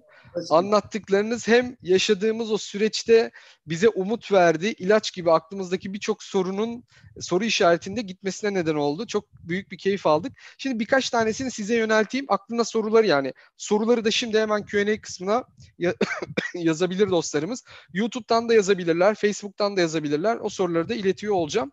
Şimdi Koray Bey'e de çok teşekkür etmek istiyorum. Koray Kocaman sizinle tanışmamıza vesile oldu Koray Bey. Ee, onun bir sorusu var. En çok şeyi de o almış, beğeniyi de o almış. Demiş ki hocam mazeret yok, çıkış bulmak istiyoruz ama sosyal çevremiz çok negatif. Bu gibi durumlarda bize ne tavsiye edersiniz demiş. Şimdi biz e, başkaları üzerinden çok etkileniriz. Bizim e, başkalarının hayal, el alem ne der diye bir şey var. Biz oradan gelen bir e, kültürden geliyoruz. Yani orası bizi çok olumsuz etkiliyor.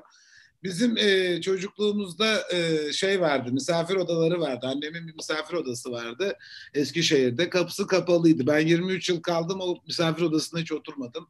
Orada annemin bir gümüşlüğü vardı. İçinde hiç gümüş yoktu ve e, kapıyı kapatırdık. Misafir gelince açardık. Şimdi e, başkaları olumsuz konuşacak.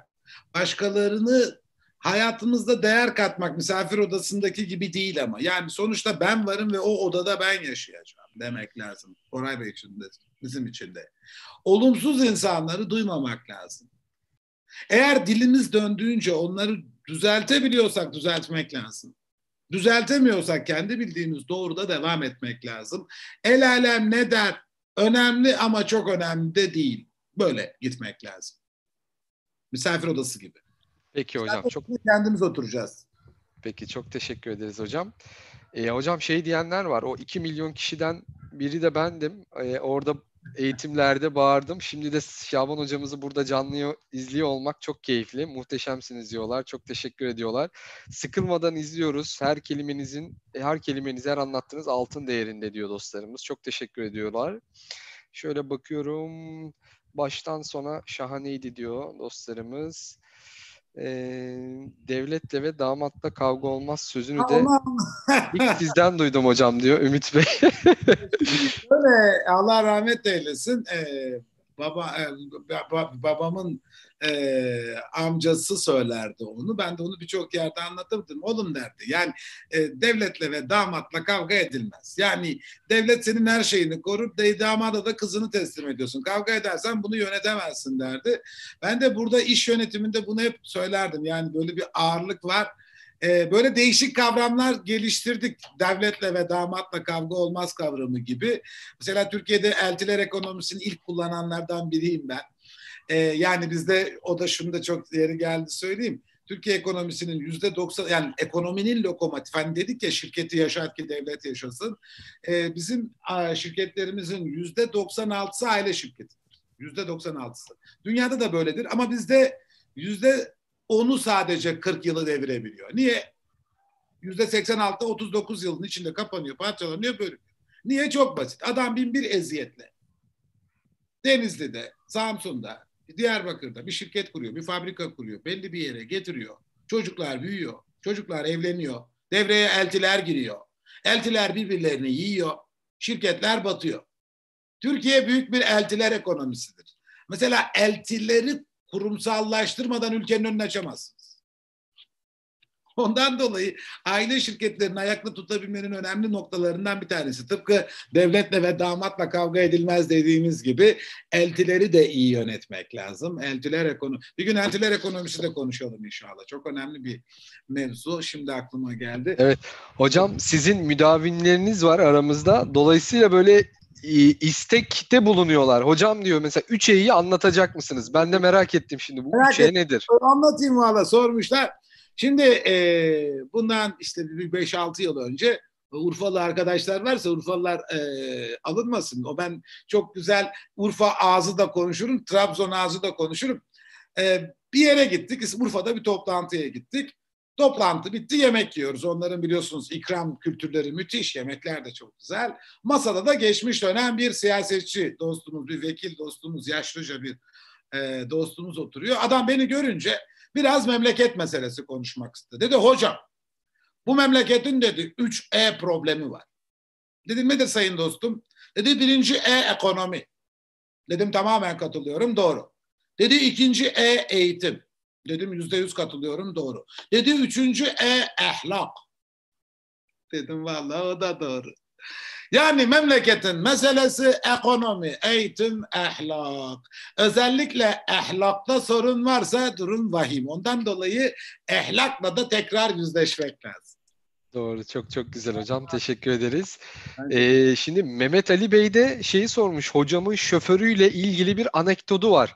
Rica etsek anlatabilir mi demiş. Efendim Allah rahmet eylesin. Ya böyle çok değişik dostlarımız vardı. İlk orada gördüm. Orada anlattı. Benim çok komik bir şoförüm var. Böyle kısa boylu, şişman, saçları dökük fakat çok güzel giyinir. Böyle her kravat, her takıma uygun mendili vardır, parlak ayakkabılar giyer. Benim de en iyi halim bu. Yani siyah tişört falan. Türkiye'de o siyah tişört ekolünün e, önderlerinden biriyim. E, ben de böyle bir Ramazan ayında çok önemli bir program var İstanbul'da. Bu Yakutlu tarafında, Kaya Ramada Otel'de. Ana konuşmacı da benim. Eyüp Bey de böyle kısa boylu, şişman, saçları dökük falan böyle bir adam. O gün de lacivert kravöze bir takım, beyaz gömlek, bordo kravat, parlak ayakkabılar giymiş. Ben de böyle siyah tişörtüm. Ramazan iftardan sonra konuşacağız. Arabadan indik, benim çanta bunun elinde. Adamlar onu öyle, beni böyle görünce o grand tuvalet hiç şüphe etmeden hocam hoş geldin dediler. Bunun koluna girdiler, aldılar, götürdüler, bakanın masasına oturttular. İzzet ikram önce ona. Bu da ben hoca değilim demiyor. Yani hoşuna gidiyor. İnsanın böyle ayrı muamele görünce hoşuna gidiyor. İzzet ikram önce ona fakat Allah var aradan bir parmağıyla işaret ediyor. Ona da verin, ona da verin falan. Sıra konuşmaya gelince ben kalktım dedim Eyüp Bey kalk konuş. Ulan yedin içtin sesin çıkmadı. Eğer bu iş kravatla oluyorsa çık konuş. Ee, epey güldük ve hatta çıkarttım sahneye falan e, böyle bazen şey oluyor. Yani insanların kılıklarıyla, kıyafetleriyle çok değerlendirmemek lazım. Böyle baktığın, gördüğün işlerin içerisinde çok başka şeyler çıkabiliyor. Onu görmek lazım. Değil mi? Çok böyle yargılamamak lazım. Başkalarını gerçekten bizim şoförle öyle bir e, farklı komik hikayelerimiz oluyordu. Böyle bir yere gittiğimizde öncelikle o girerdi içeri falan. Sonra bir ara havaya girdi. Ben bir gün baktım kapıda kitap böyle kuyruk oluştu. Kitap imzalatacağız ama herhalde 300 kişi falan var sırada. Allah razı olsun. Ben de belli bir yerden sonra kapatacağım uçağım var. Yani gitmem lazım. Bir baktım yan masada da Eyüp Bey imza atıyor. Sen ne yapıyorsun dedik size ulaşamayınca ben attım. Yani he. Ondan dolayı böyle bize ulaşamayınca şoföre attırıyoruz. Hocam siz bunu anlatınca şey geldi aklıma. Ee, Einstein'ın da şoförü ya da yardımcısıyla buna benzer bir hikayesi vardı galiba. Değil mi? Ne yapıyor? Çok yoruluyor Einstein'da. Buna benzer şoförü, yardımcısı, asistanı ya diyor e, bugün diyor sen anlat ben dinleyeyim. Ya da kimse tanımıyor. Medya medya yok yani kimse bilmiyor. Neyse bir sıkıntı olursa ben de içerideyim diyor. Yorgunum ben diyor. Şoför çıkıyor. Adam o kadar çok dinlemiş ki. Tıkıyor tak tak tak tak tak anlatıyor bir soru cevap kısmına geliyor zaten bildiği sorular. Biri çıkıyor diyor ki hocam şuna ne diyorsun? Bundan ilk defa duyduğu bir soru. Fakat çok akıllı diyor ki o kadar kolay bir şey sordunuz ki ona şoförüm cevap versin diyor. Einstein'ı tarif ediyor. Topu Einstein'ı atıyor. Evet. O geldi benim de aklıma. Evet gerçekten e, bu Evet evet böyle bir şey olmuş. Peki hocam çok teşekkür ederiz. Şimdi 7 tane bir daha soru geldi. Bir de bir de onlara bakalım şimdi. Bu arada teşekkürler var. E, şey, şey yapıyorlar yani bütün daha önce sizi dinleyen dostlarınızın hepsinin selamını iletmiş olalım. Mukabele hepsini selamla, muhabbetle selamlıyoruz. Herkese selamlarımızı iletiyoruz. Bütün şehirler. Evet. Evet, Serhan Bey demiş ki güzel bir yorumla birlikte. Merhabalar hocam. Öncelikle güzel sunumunuz için teşekkür ederiz. Sizlerin de belirttiği gibi her zaman pozitif tarafa odaklanmalı ve elimizdeki imkanlarla nasıl çözüm üretebildiğimize bakmalıyız.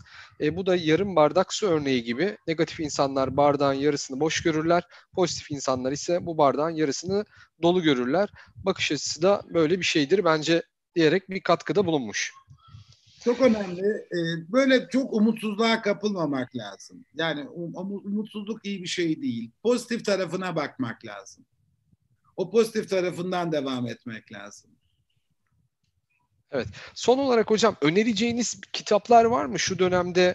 Yani kendimizle baş başa kaldık. Kitaplar, filmler, eğitimler bu bizim gelişimiz için önemli. Sizin de önerecekleriniz varsa. Bugün e, söylediğim şey ben masal kitapları öneriyorum en çok. Yani uzun yıllardır öneriyorum. Büyüklerin masal okuması lazım. Basit şeyler okuması lazım. E, Halil Cibran'ın Ermiş'ini öneriyorum bu ara. Pandemiye çok yakışıyor. Ermiş'i okumak lazım. Lübnanlıdır biliyorsunuz Halil Cibran ve çok e, önemlidir. Kısa bir şeydir ama böyle altını çizerek okursun. E, ve masal okuyalım. Hikayeler okuyalım. Mesela Alice Harikalar Diyarı'nda diye okuyalım. Değil mi? Alice Harikalar Diyarı enteresandır. Alice böyle küçük bir kız, bir Fransız hikayesi. Tavşanı takip ederken fantastik bir diyara düşüyor. Tavşana soruyor, diyor ki bu yol nereye gider? Tavşan da diyor ki kızım yol bir yere gitmez. Sen nereye gitmek istiyorsun? Sen nereye gitmek istediğini bilmiyorsan, yolun nereye gittiğini ne anlamı var? Sadece bu masalla saatlerce konuşuruz. Yol nedir? İnsan nedir? Ölmek nedir? Değil mi? Evet. Başka bir şey bu. Ee, biraz e, dünya dijitalleşme ile ilgili kitaplar da okumak lazım. Az önce çok güzel ifade ettiniz. Çünkü yeni dünya ya bunun zedesi olacaksınız ya zade olacaksınız. Yani gerçekten oraya doğru dönüyor. Ee, şeye bakmak lazım. Yani bizim değerlerimizde mesela yönetici arkadaşlara bir kitap tavsiye edeyim. Ee, Ebu Necip Suhreverdi'nin Yönetenlerin Yönetimi diye küçük bir risalesi vardır. 13. yüzyılda yaşamıştır Suhreverdi. Ee, Yavuz Selim e, Han e, Mısır seferinden döndükten sonra oradaki eserleri de getiriyor. Bu eseri tercüme ettiriyorlar. Arapçasını hatırlamıyorum ama Türkçesi var. Yönetenlerin yönetimi. İnsan nasıl yönetilir? İnsan kendisini nasıl yönetir? En üstteki patronla yanındaki işçinin, çalışanın, vezirin ilişkisi ne olmalıdır? Ebu Necip Suhreverdi yönetenlerin yönetimi. Efendim sanıyorum böyle bir de bugün Andrei Tarkovski'den bahsettik. Tarkovski'nin filmlerini bir izleyin. Yeni resil filmlerden çok farklı bakıyor. Onları da böyle eleştirel, e, özgürlük, insan üzerine neler söylemiş bunu da görmüş oluruz diye düşünüyorum. Peki Şaban Hocam son olarak e, ben sormak istiyorum, merak ediyorum. Bu Covid süreci sizde nasıl bir değişime neden oldu? Hangi düşünceleriniz değişti? Hangi eylemleriniz değişti? Siz yeni bir plan, yeni bir çıkış yolu yaptınız mı? Bunu paylaşabilir misiniz? Bir de buradaki bütün dostlarımız gelecek bu yeni dönemde e, sizle nasıl iletişime, etkileşime geçebilir? Ondan da bahsedebilirseniz mutlu oluruz. Efendim e, biz de tabii kendimizi bu şartlara e, uydurmaya çalıştık hemen akabinde. Çünkü insanlara dokunacağımız ortamlar geri gelecek ama biraz uzun sürecek. Bunu gördük. Daha elektronik ortamlar üzerinden devam ediyoruz. Üç tane kitap vardı masada duruyordu. Bu üç kitabı çıkarttık. E, mazeret yok, çıkış var. Hayatta başarı. Mazeret yok, çıkış var liderlikte başarı, mazeret e, yok, çıkış var, e, iletişimde başarı. İletişim, liderlik ve hayat e, aşağı yukarı toplamda 1200 sayfaya varan çok değişik bir çalışma oldu. Bana göre yani bu kitapların da mutlaka bizi seven dostlara ulaşması lazım. Kareli Defter nokta online diye bir site oluşturduk. Bizim 24 yıllık eğitim e, şirketimiz onun üzerinden e, eğitim programlarını e, yönetmeye başladık. E, daha fazla sosyal ortamlarda devam edeceğiz. Belki bununla ilgili böyle küçük e, programlar yapmaya devam edeceğiz. Yine böyle YouTube'da e, televizyon kanallarında böyle YouTube kanalı olarak bildiğimiz kanallarda e, böyle onar dakikalık perşembe akşamları bir program yapıyoruz. İnternette bunların bağları var. Onlarla devam ediyoruz. Ama e, göz göze gelmeyi, sesleri duymayı, e, çıkış var mazeret yok demeyi e, özledik. Onun için biraz daha dikkat, biraz daha tedbir. E, biz tedbir alırsak Kul hakkına girmeyeceğiz bunu bilerek e, birbirimize yardımcı olmamız lazım. İnşallah güzel bir dünya diliyorum. Güzel bir dünyada yaşamak için, çocuklarımızın yaşaması için elimizden gelen katkıyı hep birlikte sunmamız gerektiğine inanıyorum. Bu hepimizin sorumluluğu. Mazeret yok, çıkış var efendim. Peki hocam çok teşekkür ederiz. Ağzınıza sağlık. Harika bir bir buçuk saat geçirdik sizinle birlikte. Yoruldu bir buçuk hatta geri geride bile kaldı yani. Bir, birkaç dakikada geçtik. Gerçekten harikaydı. Çok teşekkür ederiz. Gerçekten değer kattınız bize değer katan eğitimler serisinde. Çok mutlu olduk hocam. Önümüzdeki değer katan eğitimler serisinde tekrar görüşmek üzere diyelim dostlarımıza. Bizi YouTube kanalımızdan, Instagram'dan, Facebook'tan takip edebilirler. Daha önceki eğitimlerimize buralardan ulaşabilirler. Ee, ve önümüzdeki eğitim programlarına zaten onlara bir mailing yapıyoruz. Maille haberdar ediyoruz. Buralardan kaydolup tekrar takip edebilirler diyoruz.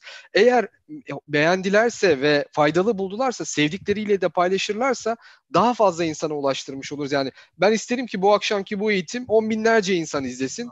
Çünkü ben 7-8 sayfa not aldım. Gerçekten ilaç gibiydi. Daha fazla insana ulaştırmak ümidiyle diyelim. Herkese çok teşekkürler. Hayırlı akşamlar diyelim. Saygılar, sevgiler. Sevgiler.